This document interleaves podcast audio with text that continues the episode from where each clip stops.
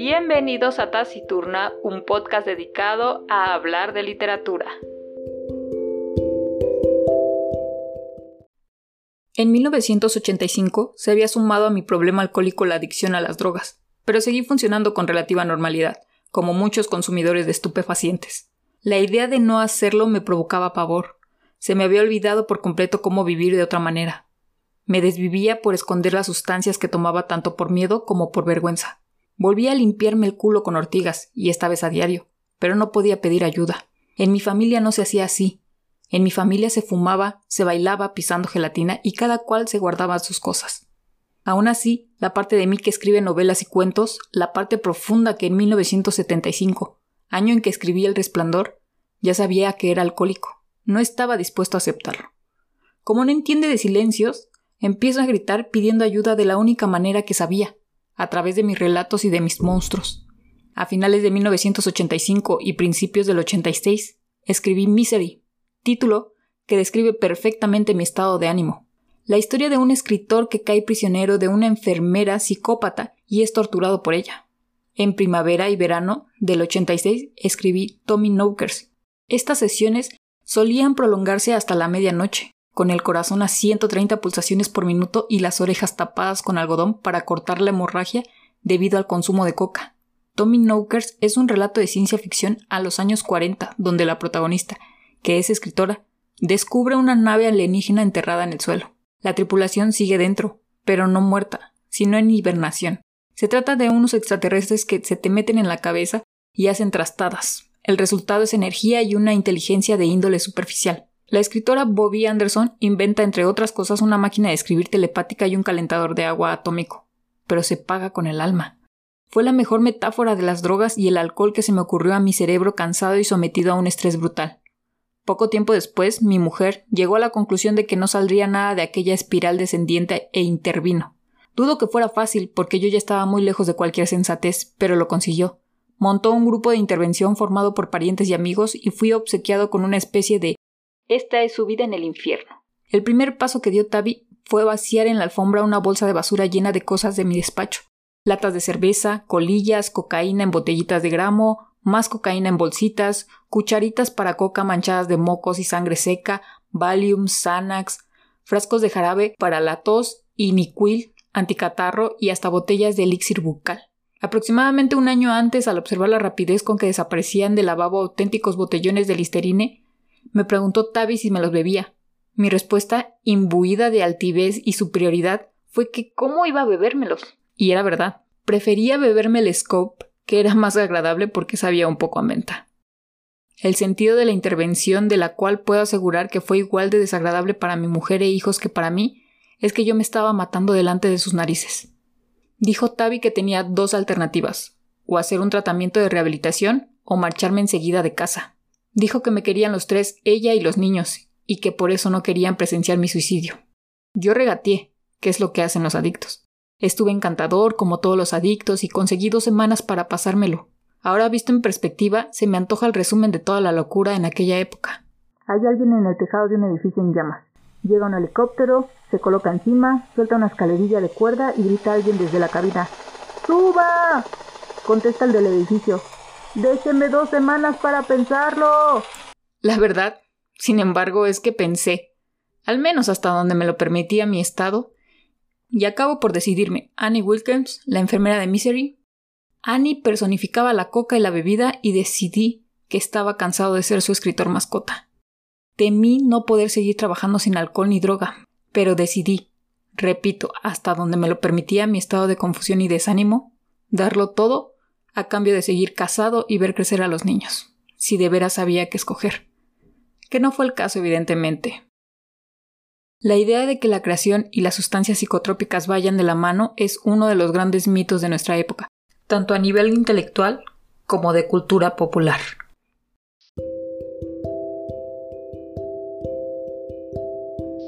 Bienvenidos. Bienvenidos a Taciturna. Una vez más estamos aquí para reseñar a uno de mis autores favoritos, mientras escribo, de Stephen King. Y vaya relato que escucharon al principio, si bien King es un gran escritor, eso no lo eximió de tocar los excesos. Les leí esa parte y no la parte donde habla sobre la caja de herramientas que pues, debes de tener para empezar a escribir, porque primero quería llamar su atención y decirles que este libro se divide en tres partes. Y si bien no les interesa como tal empezar a escribir, créanme que el inicio donde habla de cómo empezó como escritor desde muy joven hasta su postdata donde relata un accidente que le ocurrió, eh, serán las partes que no dejarán de leer ni un momento. En otras palabras, el chisme está muy bueno. Le decía en la mañana a Van Lennox que esa última parte del libro me la aventé pero si en dos minutos. O sea, bueno, no tan rápido, pero ya saben, me refiero a que no pude soltarlo. Y es que el chisme me da vida, amigos, y yo disfruto mucho las biografías. Y bueno, sobre este escritor, pues no se diga más. Claramente quiero saber cómo es que empezó, cuáles son sus tips, qué me recomienda hacer y qué no. Y sobre todo quiero saber qué pasó en ese instante en el que iba caminando a un costado de la carretera. Y no diré más porque pues tal vez ya sería spoilearles un poco el libro. Ahora, si me preguntan qué es lo más interesante, diría yo que todo. Pero ya, siendo más objetiva y enfocándome más al título del libro, este libro está dirigido a aquellos que disfrutamos de escribir. Así como yo en este momento que hago este guion para el podcast, si bien podría empezar a grabar así, sin tener un esqueleto, prefiero tener uno para no divagar tanto como suele hacer cuando platico sobre algo que me gusta, ¿no? Vaya, vaya ejemplos de podcast, los primeros que aún ahí siguen. Eh, no los escuchen, ya no vayan ahí, no, no vayan a ese rincón oscuro de, de los inicios. Entonces, ¿qué, ¿qué es lo que Stephen King recomienda para que tú, simple mortal del papel y lápiz, pueda llegar a ser un gran escritor? Eh, bueno, si no un gran escritor, alguien que se defienda y pueda seguir haciendo pues lo que le gusta. La verdad es que son muchos tips los que él da. Es más, hasta cierto punto sientes como King te está regañando al decirte que no hagas ciertas cosas, por ejemplo, y lo que ya mm, se grabó en mi mente es no utilices adverbios. Ahora ustedes me dirán, ¿qué es eso? ¿Con qué se come? no se preocupen. Yo me hice la misma pregunta. La verdad es que creo que a veces ignoramos bastantes reglas gramaticales de nuestra propia lengua. Y vaya que me he dado cuenta ahora que estudio otra lengua. Si no entiendo las reglas de la mía, pues menos voy a poder entender la de otro idioma. Entonces, regresando al adverbio, para describirlo mejor son aquellas palabras que modifican al verbo, adjetivo o hasta otro adverbio. ¿Ya entendieron? ¿No? Eh, realmente yo tampoco. Ahí está el adverbio, ¿lo notaron? ¿No? Regresemos. Realmente yo tampoco. Ahí está. Realmente. Denota que es en serio que no entendí. Pero era necesario que mi oración tuviera este adverbio? Pude haberlo quitado y solo decir, no, yo tampoco entendí y listo. Pero ¿qué pasa? A veces tenemos, mm, más bien tendemos a querer denotar algo que no es necesario. Así que King nos regaña y nos dice que lo mejor es evitarlos a toda costa. Y podrán identificarlo porque muchos de ellos terminan en, en ente, como determinadamente, necesariamente, firmemente, fuertemente, probablemente, ya es una canción, ¿verdad? Y bueno, hay otros, tenemos de cantidad, más, menos, poco, bastante. Por ejemplo, estaba lo bastante enojado como para poder verme a los ojos. Entonces el bastantemente eh, denotamos que era que estaba muy enojado, ¿no? Pero lo podríamos quitar. Eh, también tenemos de duda, por ejemplo, eh, se encontraba asustado, quizá tan asustado que no recordaba quién era. ¿Ven? De alguna forma reafirma lo que ya se dijo. Si bien no es necesario, recurrimos a ello para denotar la fuerza, la cantidad o aseverar algo. Y eso, para King, es un error garrafal. Y si bien eh, él los ha utilizado, dice que se arrepiente de haberlo hecho, pero que trata hoy en día, bueno, más bien en ese momento que, escribió el libro, que es como 1997, si no mal recuerdo, 98, porque el libro fue publicado hasta el 2000. Entonces, pues sí, trata, trataba de no recurrir a eso. Eh, segundo tip, escribe de lo que quieras, pero escribe la verdad. Y ustedes me dirán, ay, por favor, King diciendo eso cuando escribió sobre It, un payaso que torturaba niños, o de John Coffey que tiene poderes. Yo también me reí en esa parte, pero Él explica que siempre escribas de algo que te guste y de lo que quieras. O sea, de verdad lo que se te ocurra. Él pone de ejemplo a un plomero que es secuestrado por alienígenas, no recuerdo bien. El punto es que, ¿por qué estos dos personajes no podrían estar en una historia? Él a veces tomaba referencias de su vida y las convertía en historias como en Misery. Él tuvo un sueño en, un avión eh, mientras viajaba donde un fan de un escritor eh, secuestraba al, escritor, lo desollaba y forraba uno de sus libros pues con la piel del escritor. Em, vaya, vaya qué, sueños tenía este hombre, pero despertó, anotó la idea en una servilleta y más adelante le puso sexo femenino a la protagonista y le dio un perfil y un nombre. Así que tú podrías hablar de, no sé, de tu gato y cómo en secreto te manipula para que seas su sirviente porque tiene poderes telepáticos. ¿Por qué no? O sea, todo podría suceder. Entonces, al decir em, escribe con la verdad, es que des una escena, o, sea, más bien, de una escena que tú hayas visto, vivido, o pues sí, que hayas experimentado, añádale cosas, ponle significado y trata de que tu relato tenga un poco de tu experiencia personal. A eso se refiere más con escribe la verdad. Eh, tenemos un tercer tip que dice siempre utiliza vocabulario natural. King explica que pues nunca hay que rebuscar palabras. Si de escribir se trata, la primera palabra que se te ocurra o que se te venga a la mente es la que debes de plasmar en tu relato. No busques sinónimos para parecer más intelectual. Sí, tú, que estás escribiendo, ya sabemos que andas rebuscando palabras. a la gente lo que le interesa pues es la historia y entre más natural sea el lenguaje, pues mejor vas a conectar con, el lector. Eh, se identifica rápido y conecta con tu historia. Ahora bien, a veces no está mal buscar algún sinónimo, pero no abuses de ellos, porque pues entonces tu historia va, va a empezar a tener muchos tropiezos y va a ser un Frankenstein. O sea, algunas palabras van a ser muy naturales y otras van a ser muy rebuscadas. Entonces trata de la primera palabra que se te venga a la mente, esa plásmala. Y sobre todo hay una que él utiliza mucho que es cuando utilizas diálogos. Em, por ejemplo, Arumi dijo que estaba muy feliz. Arumi dijo.